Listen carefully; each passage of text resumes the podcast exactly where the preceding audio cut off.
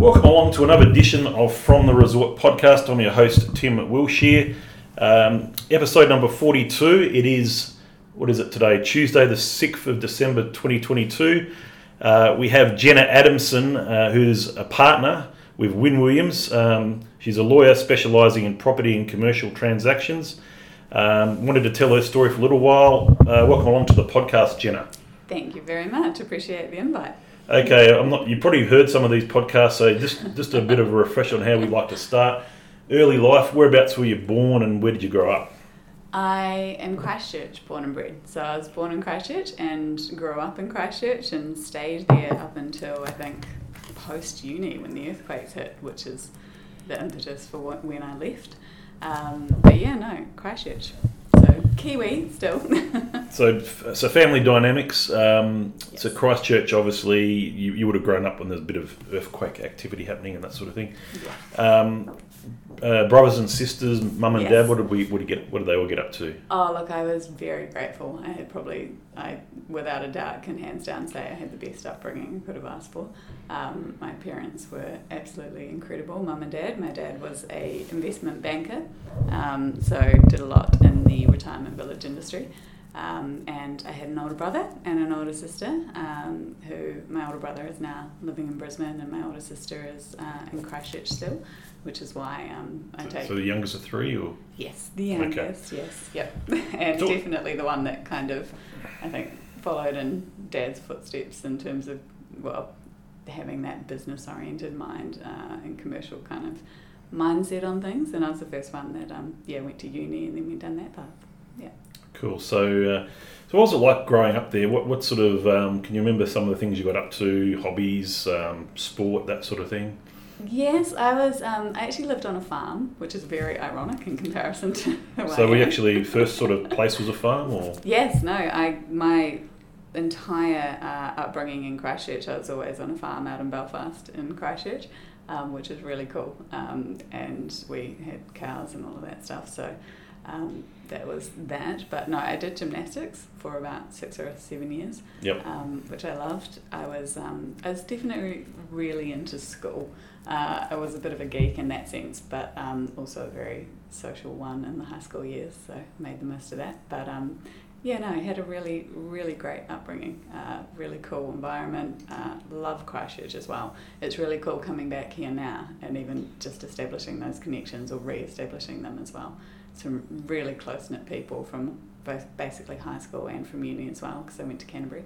Um, really, really epic people, and obviously it's a completely different place now as well. Hmm. Um, still up. So basically, all your upbringing was sort of in, in Christchurch area. It was. Yeah, yeah. Um, Yep. So basically, fairly solid ground there. Yeah. Yeah, no, very, and I was Yeah. probably quite sheltered in that sense Mm. too, um, Mm. which is very in contrast to the way I've probably lived my last 10 years of my life. Um, but no, yeah, very, very supported and fantastic upbringing. Yeah. So can you remember what your first job was? I can. It was in retail, um, which is ironic in terms of the fact that I specialise in retail now. But um, it was at, I don't know if you'll know it, but it was at the Palms Shopping Centre.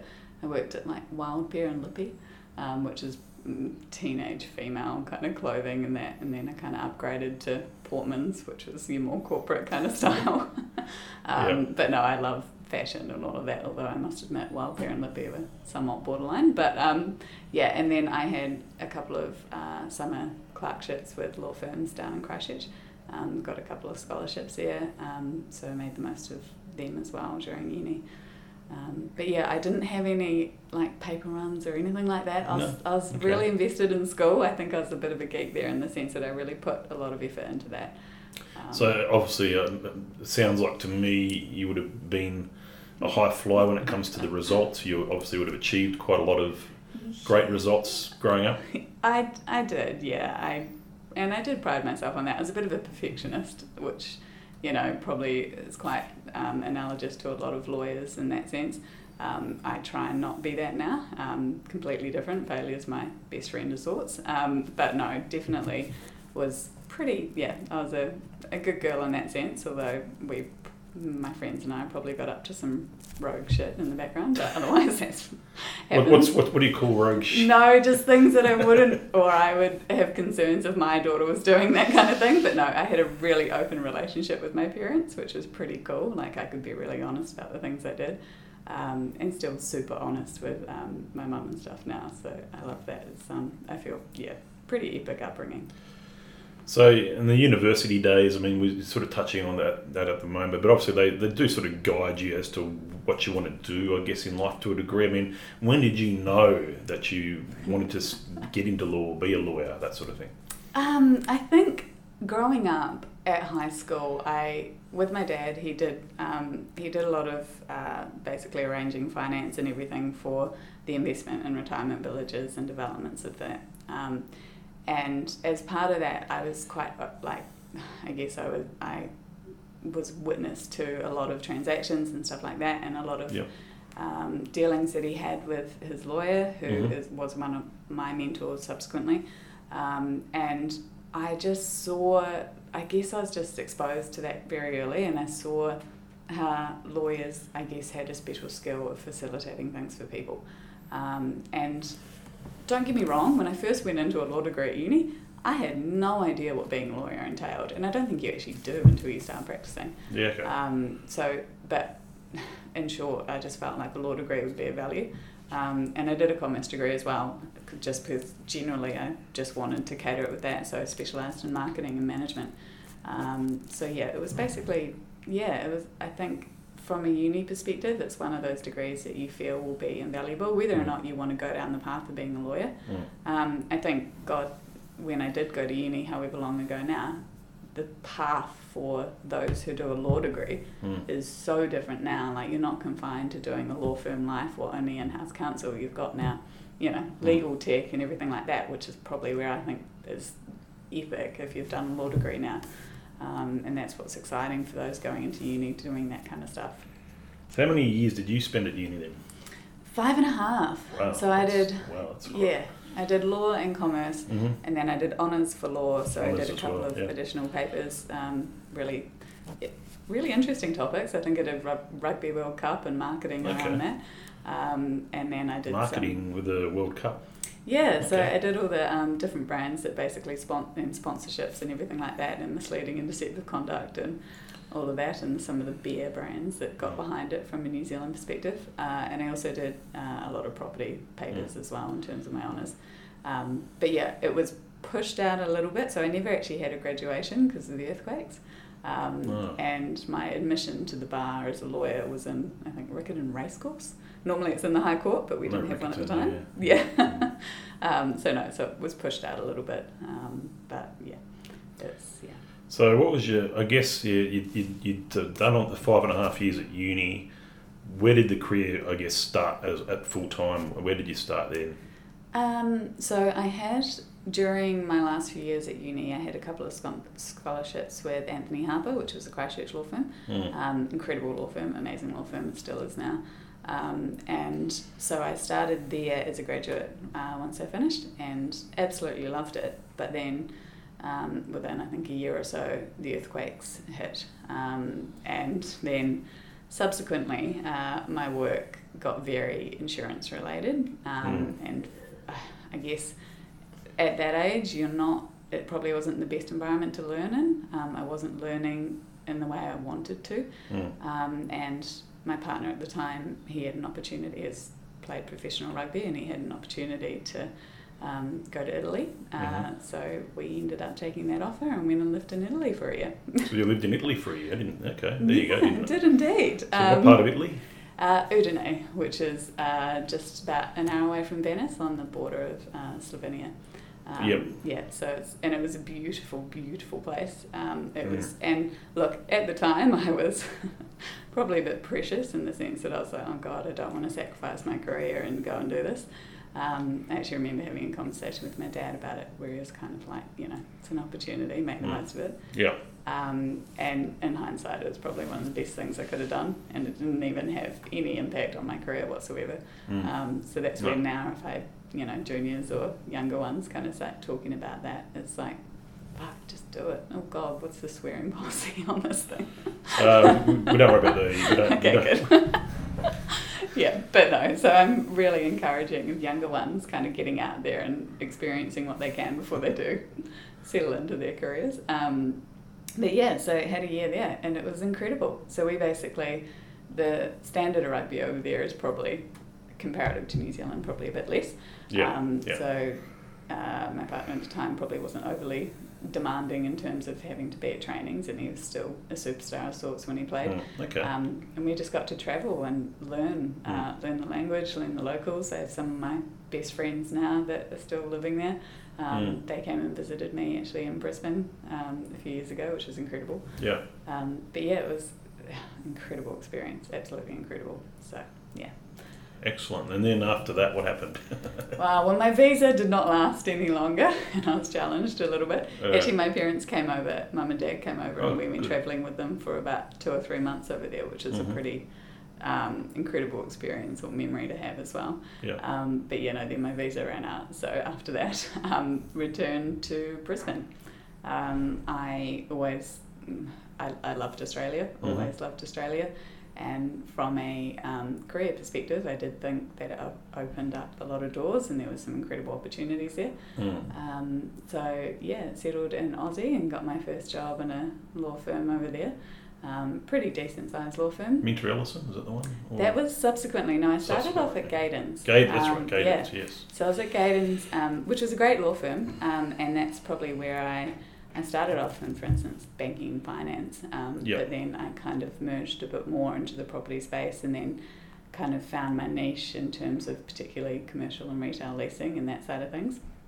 Um, but then um, I, after about, I was there for about 18 months, loved it, absolutely loved it. I was probably exposed to some uh, interesting environments Mm. um, and interesting circumstances. And for me, I, I guess I felt I was probably unfamiliar with what the legal industry was like, and then I was really my eyes were opened uh, over Yeah. there. Um, but then actually, I um, wasn't enjoying it to the same extent. Um, and, and I didn't really feel as inspired, um, and also I was doing pretty long hours at that stage too, even early earlier on. And then um, I ended up choosing to go elsewhere, but um, then my father um, passed away, so Oh. came back to Christchurch um, just when he was uh, basically in palliative care for a bit, um, and then spent time with mum for about three to six months in Christchurch, um, and that was Yeah. that was. Um, yeah, very challenging time, but also um, we ended up floating my dad's uh, company, which is pretty cool. And so that's what kind of founded Arvida, which is a really a large retirement village operator now um, down here in New Zealand, Okay. doing incredibly well. Um, pretty fantastic. So it's really cool in that sense to have been a part of that and kind of banded together with some of his colleagues and his connections, um, which was yeah amazing. And then yeah, then I ended up having Minter Ellison come tapping on my door when I was in Christchurch. So yeah, and that was that. And then what, back to Brisbane or? It was as hard as that was a decision to make at the time because I was Mm, pretty your mum was, yeah. yeah, and uh, I we're a very close fam- family, um, and I was really close with my dad as well, uh, and he was just yeah he was an absolute legend. Um, so it was pretty shocking for us all. It was one of those things we never actually. You know, you hear about people who lose their parents at a young age, or you know, and Not too young, yeah. yeah, dire circumstances and stuff like that. Um, Yeah. And for me, that was uh, really confronting and quite a determinative uh, moment in my life. Um, but yeah, so uh, after that, I didn't know if Brisbane was where I wanted to be. Um, but, and I even contemplated, you know, taking over dad's role because he had his own company and, you know, the way in which he did business and the people and the connections were just beautiful, absolutely beautiful. And now reconnecting with them all now is probably one of the best things that I take away from what I'm doing. Mm. Um, but yeah, so ended up going over to Brisbane just because it was a job I couldn't say no to, um, and it was at Minters, which is you know a top tier firm in Yep. Australia, um, and it had the best real estate group, um, and yeah, it was one of the best decisions in that sense for my career. Um, I that's where I became a technically excellent lawyer in terms of that's an expectation of what you do. Mm. Um, I learned what the grind was, but I also As in working long hours or working. yeah, hard? working long hours and working bloody hard, yeah. Mm. Um, and you know it. That was where you know that's what shaped me, Mm. and it was a typical law firm environment, what you can expect. Mm. Um, but I was very fortunate to have some pretty incredible mentors there, and I supervised an amazing team. Like even some of the team, even now I'm their referees, and now they're going into some beautiful job. Like, sorry, they're beautiful people, but they're going into some epic jobs now Mm. over there, and some, you know, some of the major property companies and investments and Yeah. developments.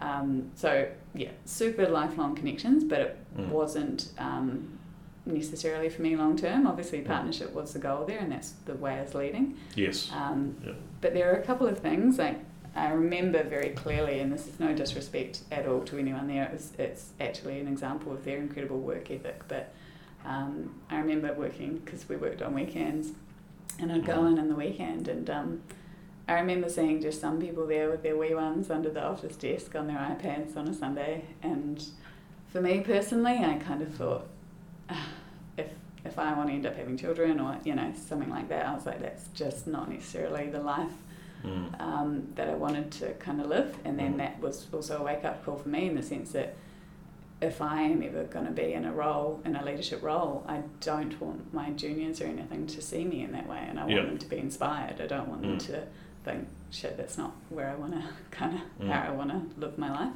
Mm. Um, so that, you know, that was a bit of a refresher in terms of changing my mindset about things. Um, and then when I was there, a couple of determinative things in my personal life kind of helped shape um, where I was heading. I was in a long term relationship for 10 years and married, and then ended up separated and divorced. It's, um, This is not the rugby player. This is after that, or no, it was a rugby player. Was the rugby yep, player. Yep. Okay. but no, and, and look, that was one of the best things that could have ever happened to me in my life. Um, Mm. I am a completely different person now, and I think I learnt who I am, um, and I sure as hell built a lot of confidence and courage to change shit up. Um, so yeah, so that happened, and then I got diagnosed with autoimmune disease, which is where our connection with Jess comes in. Um, Is there what? Is there any particular? Is it type of autoimmune disease or? Yeah, so I have a couple. um, so I have fibromyalgia and rheumatoid arthritis. Um, and Yeah. So celiac. yeah, my wife's actually got fibromyalgia as well. Yeah, and it's it's one of those things that um, oh, it's a weird disease in the sense that it's so vague as well. Yeah. Um, and it is one that's hard to manage and very particular to each individual. Yeah. Um, but it's and it is invisible as well. Yeah. Um, Definitely invisible. Yeah. yeah, and I think that's where it's just a matter of you know how you manage it um, and that kind of thing. And I remember when I was diagnosed, and this So is how long ago were you diagnosed? uh, it would have been seven years ago now. Okay. Um, yeah, I, and when I was diagnosed, I remember very clearly them saying to me, "Look, you shouldn't be in, you know, a high stressful job. you might want to reflect on what you're currently doing." Um, Yeah, yeah. And I mean, they said things like, you know, health is number one, so you got to. Yeah, exactly. Yeah, absolutely. I, but I mean, they even said things like I couldn't run more than ten k, you know, or do any Yeah. high impact sports. So, um, and as you'll be witness to the other weekend, I thought I'd prove someone wrong there um, by doing a marathon. Mm. Um, but yeah, so it's it was definitely um, challenging to adjust to realize how I needed to best manage my lifestyle Mm. um, but pretty incredible because it, it just you know it, you know what matters to you Yeah. um, and it's your health and your well-being and to be in an environment that actually supports that um, and that's pretty determinative for me so wherever I am at now or however I want to operate my life if it doesn't support me being the healthiest version of me or anything like that then I'm not even going to bother with it Um, Yeah. That makes sense. yeah so no so how long when was your wife diagnosed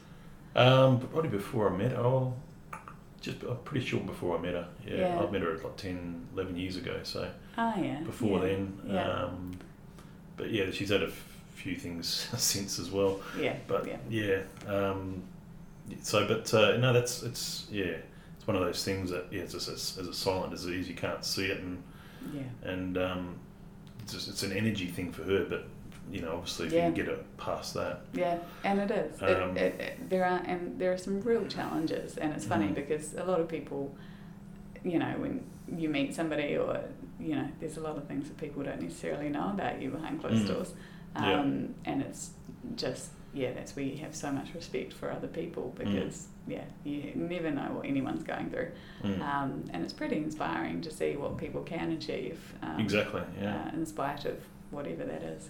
Mm, definitely. Yeah. Um, I wanted to ask you about um, L'Oreal. Yes, L'Oreal. So Minter Ellison finished up, and then was it to L'Oreal after that, or Yes, it was. So I was at Minters and I was loving it. Absolutely loved it. Had the best team, had the best clients, like Mm. the best clients. yeah, Um, and I always, my clients, I always was very close with. Mm. So literally, like, would speak to them every day. Mm. Wanted was always visiting them. Really close with them from a strategy perspective. So I probably Yep. went over and above, you know, just legal support. Yep. Um, I really gave a shit about what they were doing and wanted to really help them achieve what they were doing. yeah, Um, I would be at their events, their openings, you know. And so, as a result of that, I realized how much I loved being part of the company. Um, so I thought about going in house, and at the time there was a maternity role actually for L'Oreal Australia and New Zealand.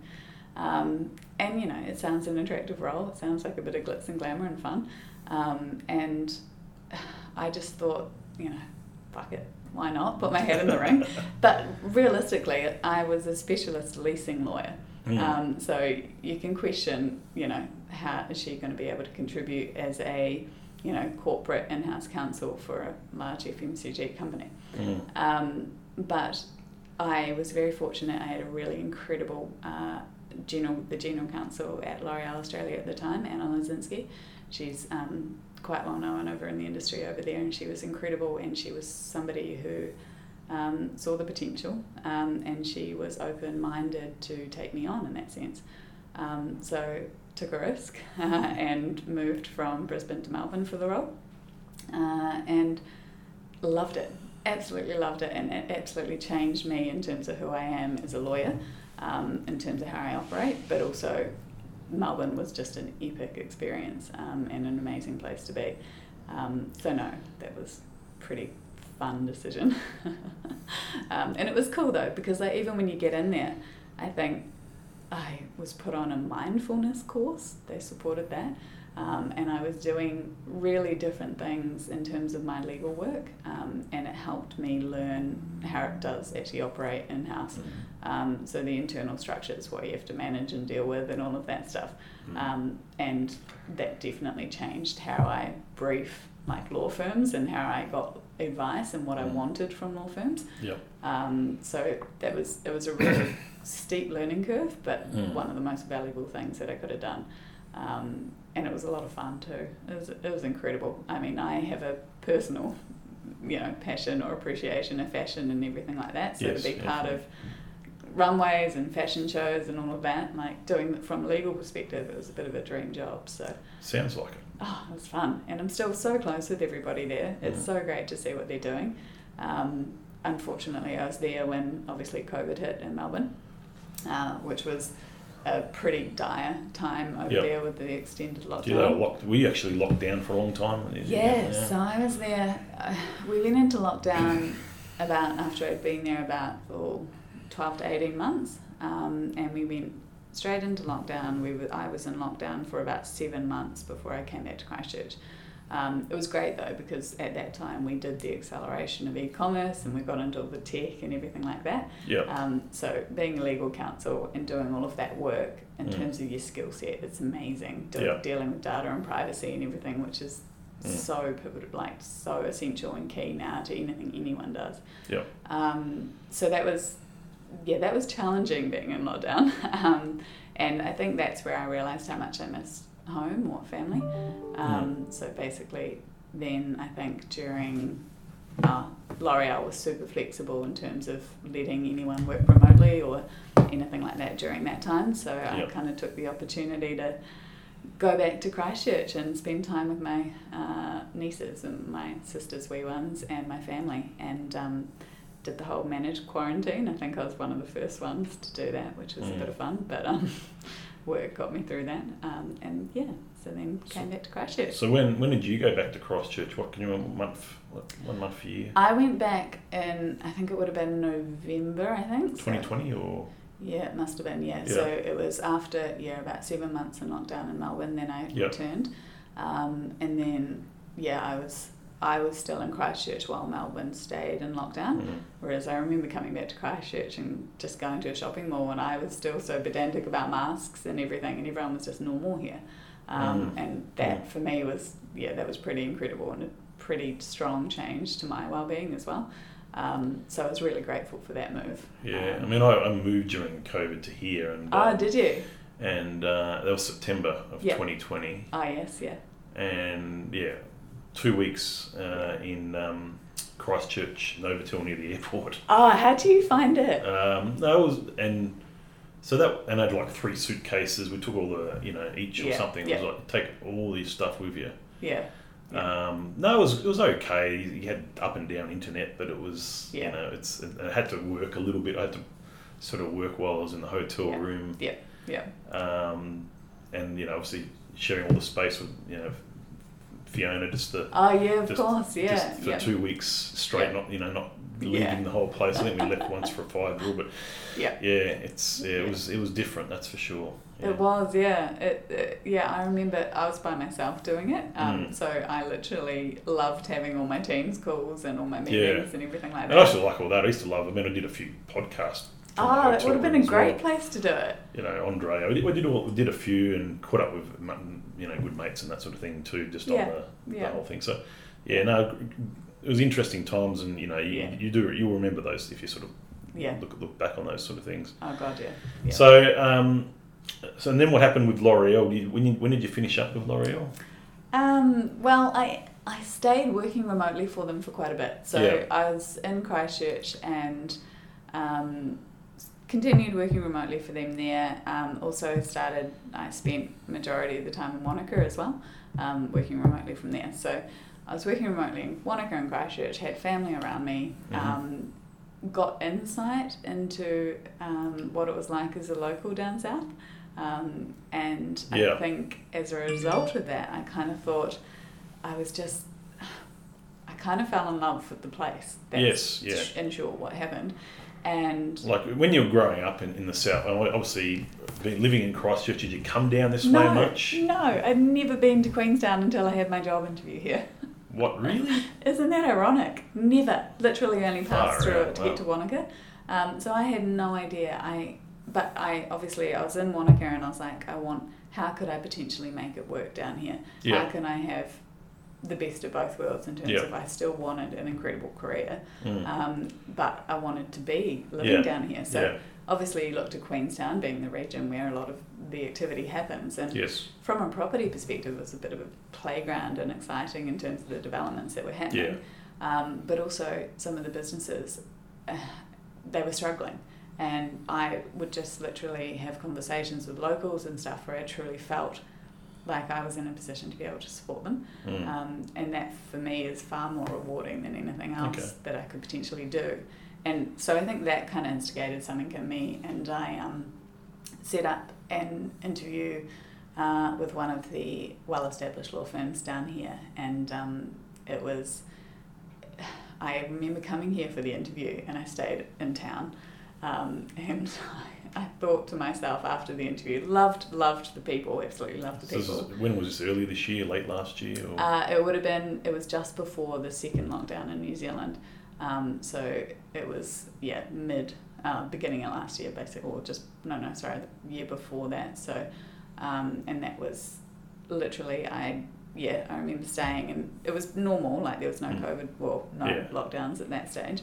Um, and I remember staying in town thinking, oh God, like I walked through town and I think everyone was out and about and I was like, I don't know if this this place is my place and I genuinely didn't know. Mm. Um, I felt a bit, I was really torn at that stage in terms of where I wanted to go and there were some incredible opportunities in Melbourne still. yeah. Um, Always, everywhere. Yeah. yeah, but I genuinely just wondered, and then I actually said no to the role, and I was like, no, Mm. I'm not going to do it. I'm going to go back to Melbourne.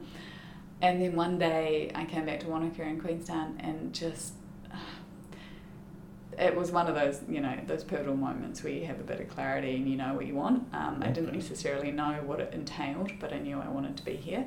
Um, I don't think there's anything as um, grounding as being around these mountains um, and the people and what was happening down here. Mm. So I yeah took up the role with one of the um, with an incredible law firm here and um, yeah resigned from L'Oreal, uh, resigned remotely, and I have some gorgeous friends over in Melbourne pick up my place um, and ship everything over to me in Queenstown. Um, and sold my house in Brisbane and yeah came here and set up shop here although I must admit started work the one week and then I think we had Monday and Tuesday and then lockdown hit on Wednesday So earlier this year, was it all? yeah, yeah. So that was um, interesting, but I think it even gave me insight into how beautiful everyone was. I think because I didn't have any furniture or anything at that stage, Mm. um, and everyone was like, "Oh, come stay with me," and all of this stuff. And they were Yeah. new people that I'd only just met, and it was just Mm. yeah, some pretty incredible um, people down here. So yeah, yeah, and I found that as well. Um, Yeah. But yeah, Wynn Williams, obviously, that's that's where that's where we are right now in the offices here, uh, in the boardroom. yes, And, indeed. um, Yep. So there's probably a few things I could talk about here. Um, you, you mentioned before some of you had obviously going through your career. You, there were some mentors and heroes you looked up to. Who were they? Yeah. Um, I've had quite a few. Um, definitely, I'm going to just say, even though it's not in the legal industry, is my dad was one of them. Yep. Um, actually the main one. Uh, Mhm. his, the way in which he did business was um, inspiring, and that's what that's the kind of person I wanted to be. He cared about the people that he worked with. Um, but I, at Minter Ellison, I worked for an incredible partner who he taught me how to take a step back and see the big picture. Um, he taught me how to care and connect with my clients a lot uh, more than the most typical lawyer would. Mhm. Um, he he helped ease my pedanticness. I was very technically, uh, yeah, pedantic, um, and he helped me ease that. Um, he and then when I went to L'Oreal, um, I had a couple of mentors there. Actually, I had a senior counsel um, who is now a very close friend, and likewise with the general counsel, who's now a close friend as well. Um, and they both taught me. They took me out of the law firm environment, and that is pretty game changing in terms of you know they taught yeah as I said I think before they put me on a mindfulness course um, which sounds very um, out there but it was probably one a really incredible uh, course which gave me a lot of insight And it talked about Mm. your meditation and what works for you and your well-being and all of that stuff Mm. um, and just yeah probably made me more aware of how you know failure is a great thing and how to Mm. take greater risks um, and not necessarily be a perfectionist and all of that jazz um, and then yeah then I um, I've actually had some mentors even in Queenstown um, at the law firm I was at when I originally started um, in terms of how they did business um, but also now even just some of the people that I'm in partnership with now, um, Mm. I'm forever learning from them as well. So I've been really, really lucky in my career in that sense. Like that's been a game changer. Um, some of my dad's colleagues, um, one of them is actually an accountant. He owns an accountant firm in Christchurch, um, and the other one is a former partner of a law firm in Christchurch as well. And I still talk to them very frequently, um, and particularly when I get offers or anything like that in terms of my career or um, even personal things, I will turn to them, uh, and they're really incredible and supportive. So I've been really, really lucky in that sense. Um, I think we all kind of try and imagine what my dad would say in those instances. Um, so no, it's been really, yeah, I've been really, really fortunate with the kind of people that I've met and Mm. um, had the opportunity to work with. Um, and that's definitely no, um, that's been exactly the same now, being in partnership with some of, oh, some bloody incredible lawyers in New Zealand, and they're doing amazing things. Mm. So, I mean, being in, you know, I've come to Queensland, you do notice there's quite a few, obviously a few lawyers that Yes. are prominent when it comes to you know business groups and, yeah, and stuff like that. The, the Queenstown Chamber of Commerce. I mean, I, I, I um, when I first moved here, one of the uh, one of the first things I did was um, start going to the Yeah, Queenstown Chamber yeah, of Commerce yeah, events. Yeah, yeah. And even before I moved here, so back in 2019 or whenever it was, I'd go to the lunch up up the you know the Oh, Skyline. welcome yeah, to winter yeah. lunch. That's an awesome lunch. it is you know you that's it's definitely always book that out on your calendar. yes. Yeah. Um, but great, great, fantastic people. A lot of yeah, but obviously a lot of lawyers needed in town for Yeah. various different reasons. Um, yeah. What uh, I guess with uh, have you is it sort of been what you expected over the last six months since you've been here working, or was it probably longer than six months now? Yeah. yeah. Um, look, when I first started, um, it was an adjustment, um, and it was learning because I felt very, um, I was very new. Um, so I was definitely learning the environment, navigating that. Um, then when I came to Wynn Williams, I'm and effectively building um, our commercial and property practice here in New uh, Queenstown. Mm. Uh, it was, I was very empowered, you know, to build the presence of Dub Dub, and it was definitely an opportunity for us, for Alice and I, to basically establish and distinguish ourselves in terms of how we um, how we service our clients, and we don't see ourselves as service providers as such. We'd much rather partner with our clients and be really close. I think it's it's crazy though because realistically, as a lawyer, you, you can't get away with being a wanker down here because you're gonna you're gonna have that same person on the other side of the next transaction.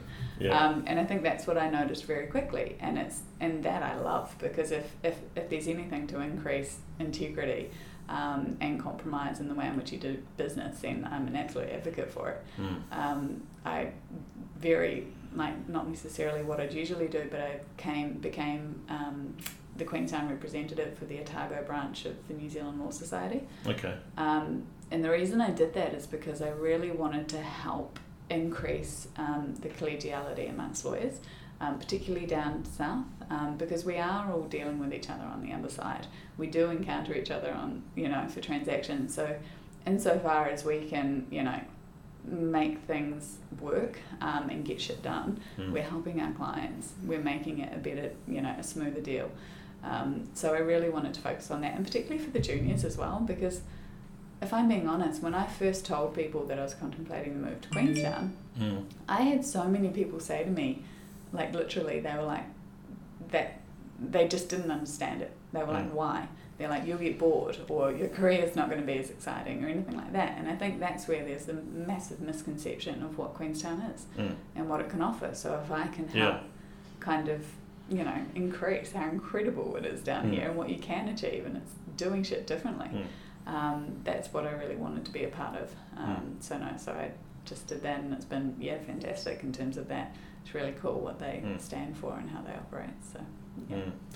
So, a few weeks ago, you did the marathon, I did. and uh, is that the biggest challenge that you've had in your life? Has there been anything bigger than that as a challenge, Oh. Or is that the biggest challenge? Oh, I've had a lot of challenges in the past 10 years. Um, Yeah, a, a lot of challenges, a lot of personal This- challenges.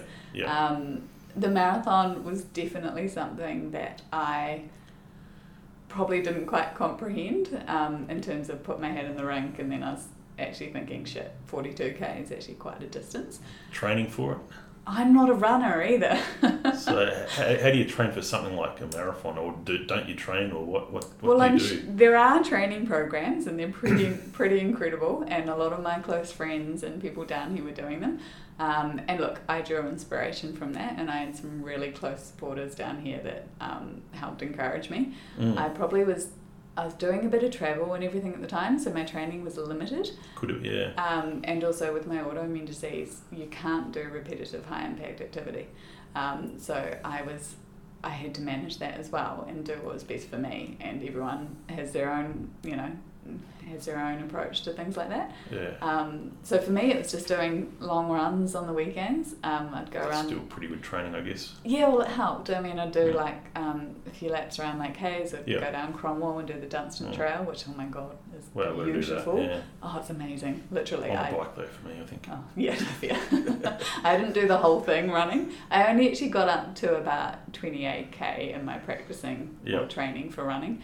Um, so, and look, I probably had a bit of anxiety doing the marathon because, well, coming Yeah. up to it, because I was like, shit, what if I can't do it?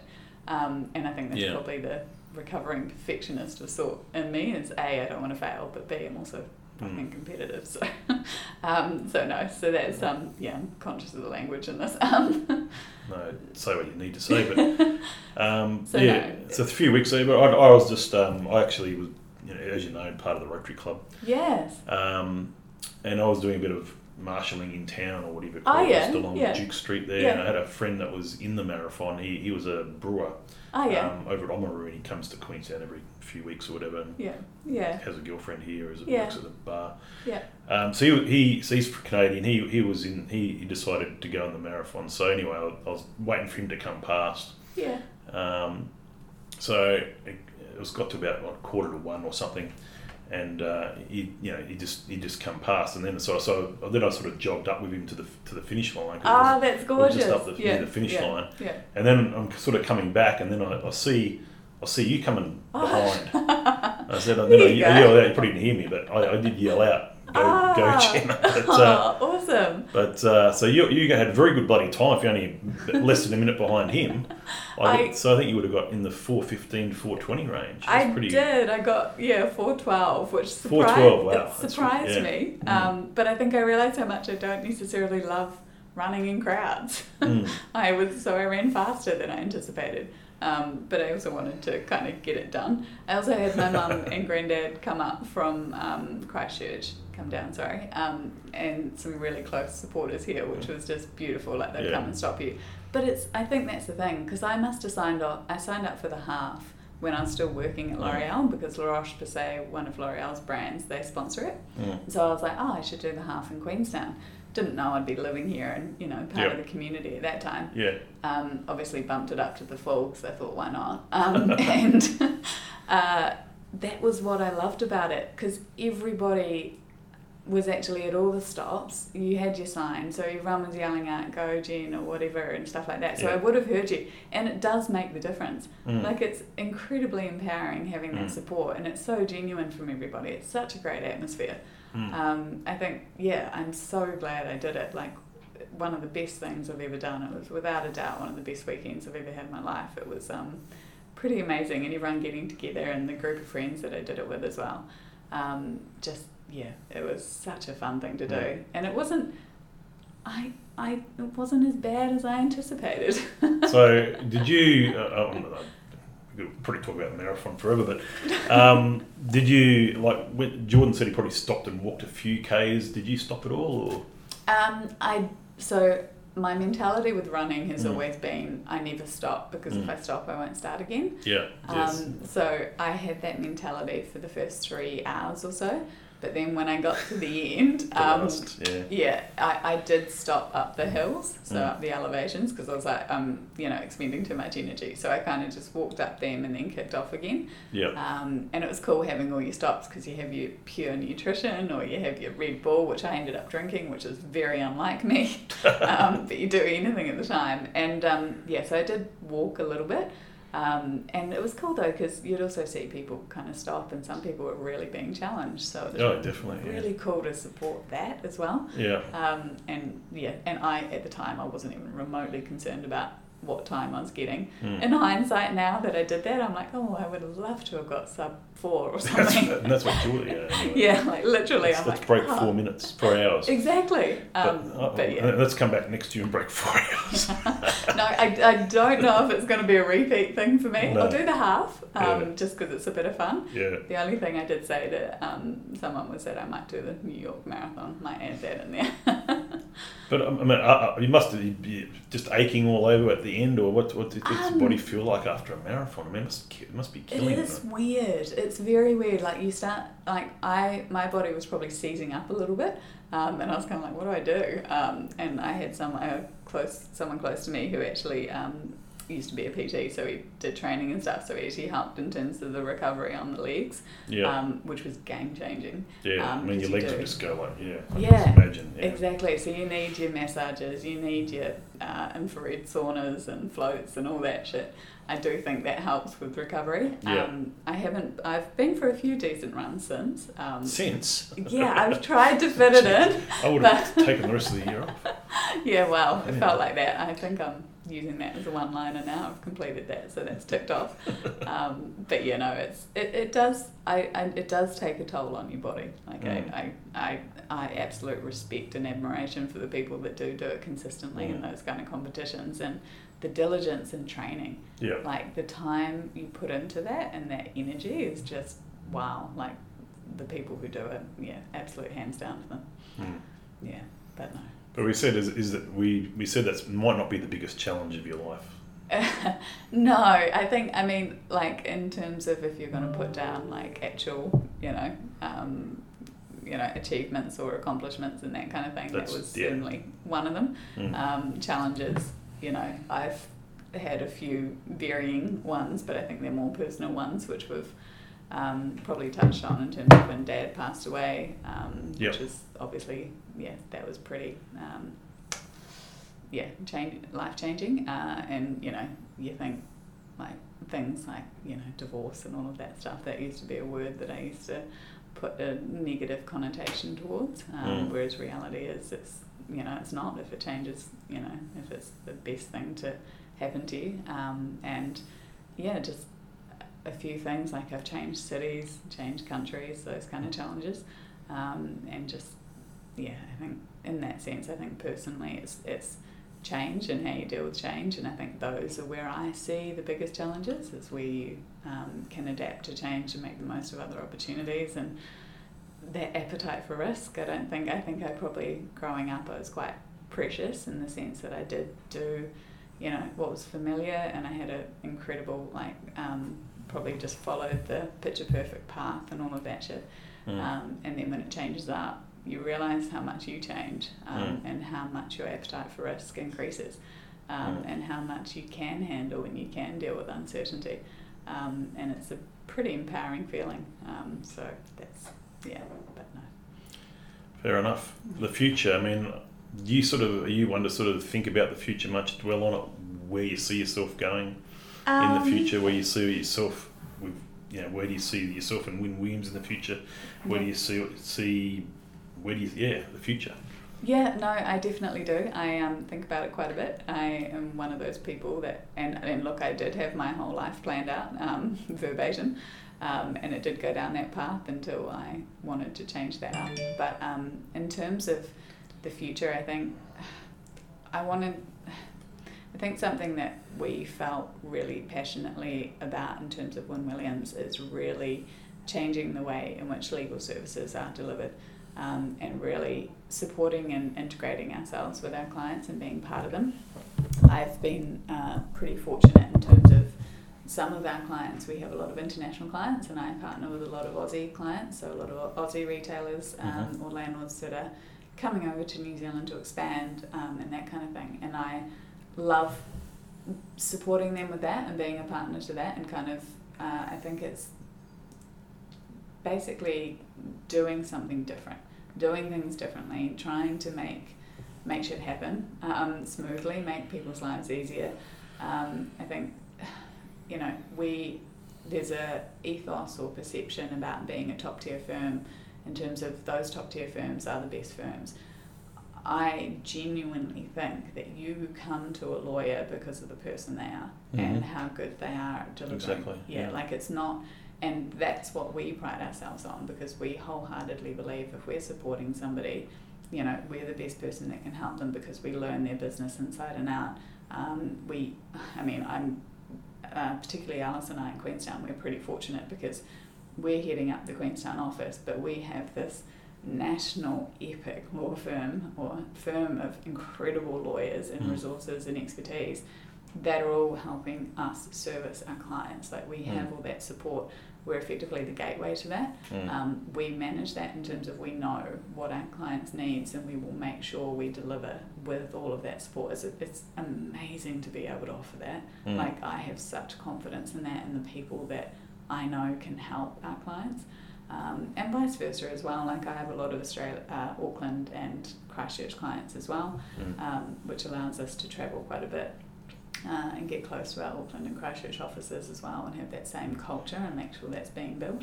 Mm. Um, but yeah, in terms of the future, I think it's more so just building that um, building our relationships with our clients. That's, I mean, that's my concern. My concern is always about the people, um, and also changing, uh, having a bit of fun with the legal tech.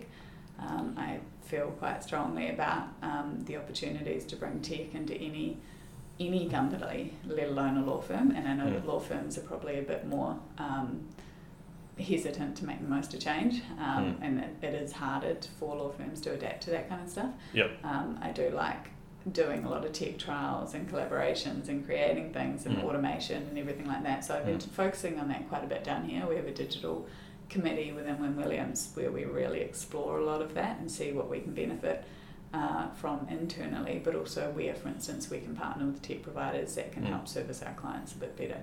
And Mm. my God, the tech industry, I mean, even all the startups and everything, Yeah. so much potential in that. Um, and there's a lot of fun around that. So I think that's that's something I feel very strongly about. Um, Mm. but uh, uh, recently it was um, appointed to the retail committee for the Property Council of New Zealand, and so that's partnering with all the major landlords and retailers um, who are predominantly based in Auckland, but it's basically helping you know be the advocate for retail in New Zealand, um, which I obviously as a result of e-commerce and everything like that that what retail experiences is completely different now um, Mm. and I think it's kind of helping support that um, and legal can help facilitate that a lot um, Yeah, no, definitely. No, um, I mean, I haven't been. In, I, have, I don't know a lot about Wynn Williams, you know, until un, un, until I guess I moved here and hadn't really heard of them previously. But yeah but but what you guys stand for, you know, means a lot um,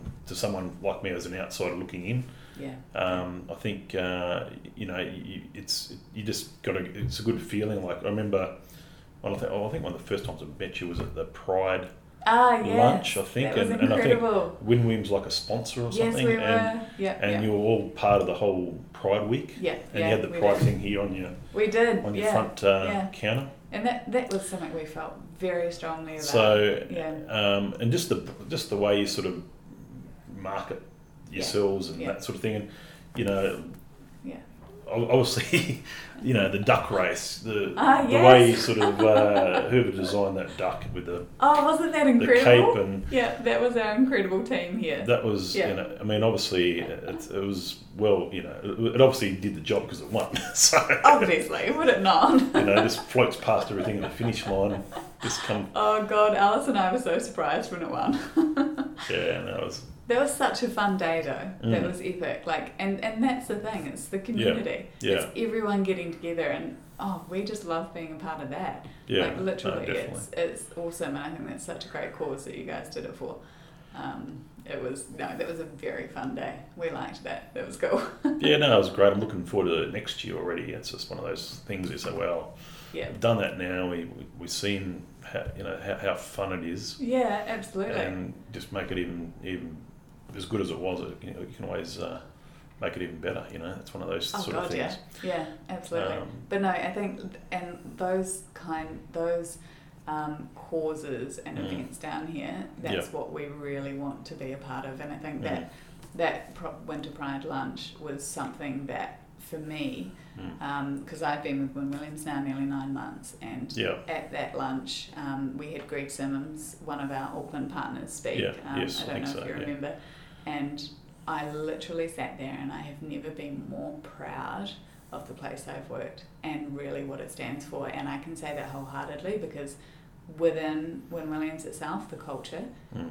oh, it, it's so incredible. I mean, I guess I mean, there's a lot of things we can talk about with the whole thing, but look, you know, getting the getting to work here and comparing it to your ex to your sort of how you thought things would go yeah, yeah, to how it's sort of gone so far. yeah. I mean, is, is it is it is it sort of always a bit of a it's always roll the dice a little bit when you sort of start a new job, isn't it? oh, God, yeah. it's Yeah. like I want it to be good. I think I can make it good, but it can always be a roadblock that comes up, and uh, I- as it, it probably hasn't been anything like that yet.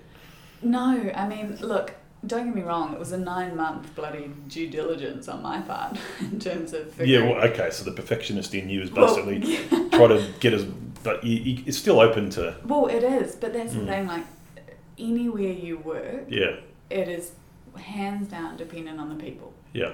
And for me, I People definitely. yeah, and I needed to learn the people that I would be in business with, Mm. and I needed to understand them, and for them to get to know me because Yeah. I wanted them. If they were going to take a gamble, they're equally taking a gamble on me. Yes. Um, and so I needed them to know me and how I operate well as well, and still be willing to empower that.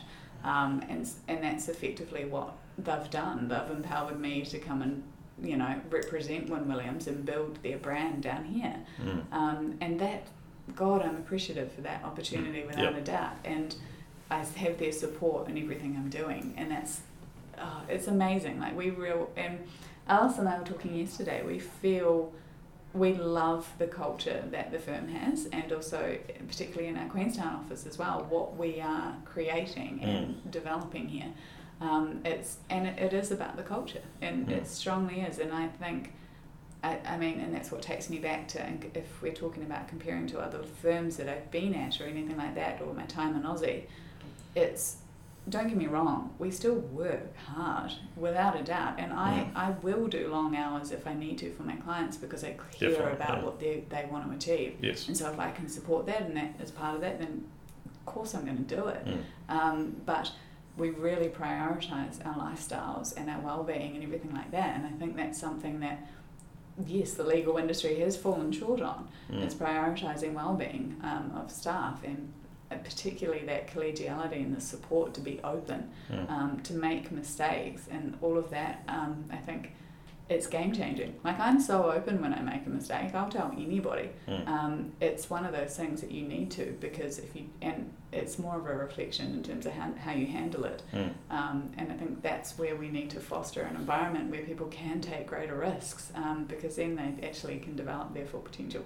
Because Mm. no one knows until you know you take a gamble, Yeah. and that's effectively what this was. It was me taking a gamble, and it has. I haven't looked back without a doubt, and it's Mm. been better than I could have expected. Um, and the support, and it really reflects. Yeah, it's yeah, been incredible. Excellent. So I guess final sort of words. Anything you sort of anything else that you wanted to sort of uh, talk about on your um, episode? Uh, Jenna, it's been fantastic to learn you about your story. You know, I can see a lot of passion. I can see someone who's intelligent, very smart, someone who's Mm. had a had um, to go through some stuff like everyone does, Yeah. No doubt. And it's always good to, to hear, you know, your story and your passions and that sort of thing. But I'll let you sort of um, end, I guess, the podcast with, you know, what else? I mean, what else would you like to tell us? ah, no, thank you very much for those uh, kind words. But look, no, I think it's just um, now it's just making, helping Queenstown lead the way for New Zealand. And that's something that I think, you know, there's nowhere else in New Zealand I would rather live. Um, Mm. It has some people that have gone and lived incredible lives potentially and they've come back here or they've returned or they're here because they see its potential and they want Mm. to change shit up. And we Yeah. can really lead the way and do some incredible things and we can be world leading. Mm. Um, and I think that's where we really want to have some fun. Um, and Yeah. I'm really optimistic and excited about what the future holds there. Excellent. It's been a pleasure to have you on the podcast, Jenna. Um, bit t- bit of a time coming, but as we know, Yeah, no, uh, likewise. episode great. forty-two. Um, Tim Wilshire f- from the Resort Podcast. So, thank you very much. We'll get this uploaded later on today, and uh, you better share it amongst all your all your network folk, and uh, I'm sure they will have a great be able to get something out of that for sure. Uh, thank you very much, Jenna. Awesome. Thanks, Tim.